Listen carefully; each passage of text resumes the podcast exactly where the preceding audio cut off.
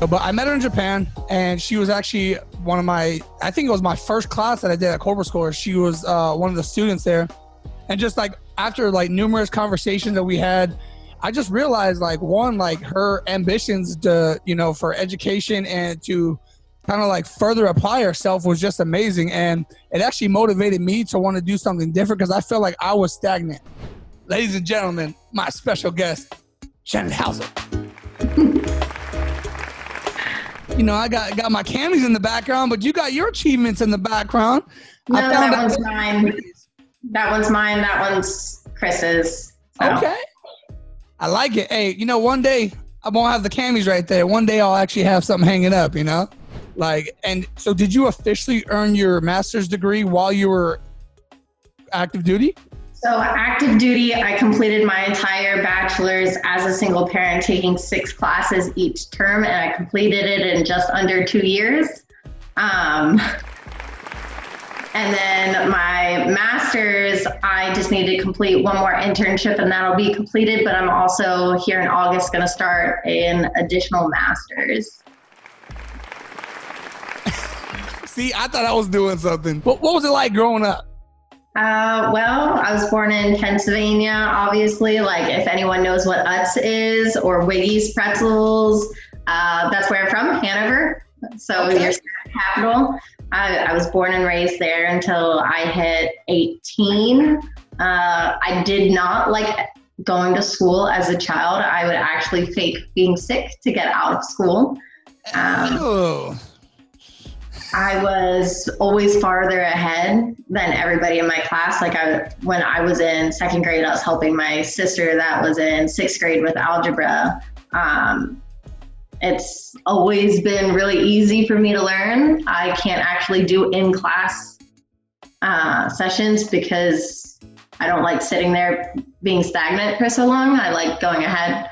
Uh, so throughout elementary school, middle school, I didn't like going. I probably missed about 100 days each year. So I'm just happy I passed each. Wait a minute. So 100 days? I mean, how many days do you go to school in a year? Like, not many. Jeez. But uh, all my teachers would let me make up my work, and I'd never failed a test. So they just figured I understood it and passed me along. Um, right. And then during high school, so I finished high school in two years instead of four because I knew if I stayed in high school, what's that face for? Two years? Oh yeah. my God. I wish I could have done that. You you don't show up to school and then you finish high school in two years. It just makes me look back at my life and wonder like a little bit about my own self. Uh, well, my high school had the program where you could do full online classes and in-class studies. So I worked, I worked full time while taking in-class classes and then online classes in order to finish because I knew if I would stay in, I would have probably dropped out of high school. Mm. um, but another reason why I wanted to graduate so much earlier was because I wanted to enlist at 17. Uh, however, that did not occur because my mom said no. She okay. she would not sign the papers for me. So I ended up enlisting on September 26th, exactly 13 days after my birthday, and then I left December 2nd and told my family on Thanksgiving that I was. Okay, so the picture that I'm getting is, you know, throughout your younger years, you're saying that you never really felt anything for for education wise, but was there like a specific subject that like kind of like stood out? Honestly, I, w- I always really liked science, but I didn't like the classroom setting in class you always have it's like when you're standing in formation and that one lance corporal raises their hand and asks about robotics like you don't want to be there for it you just want to leave like, so I, I think I might have missed it as I was standing up. So did you did you actually like say was there a specific subject that was like your favorite that kind of like stood out to you? I, I, I like science okay. because it's more hands on and it's not like sitting in a desk staring at a board or reading a book. Right. So you were like that one that was like creating all those like exploding volcanoes on the weekends. Uh, I was more like the one that got the like quarter stick of dynamites and attached it to RC cars and blew them up. Oh, whoa. Okay. Hey, that's interesting. I didn't expect that one, but I like it though. I like it. I'm gonna be honest. As far as science, like I liked science, but I was never like I liked more so of like end results. I didn't really like like to study it that much or like doing the testing on it as much. But like you know, watching other kids when they were doing like their experiments or whenever they had to do like a science project, and I would watch it. I love to watch the the creativity of it. I just I don't feel like I ever had that creativity gene to where I could just kind of like recreate that on my own. But I like to see what other people were actually creating as far as like science goes. So absolutely. That that's one of the fun parts about it isn't just doing the project, but seeing the end results. Right.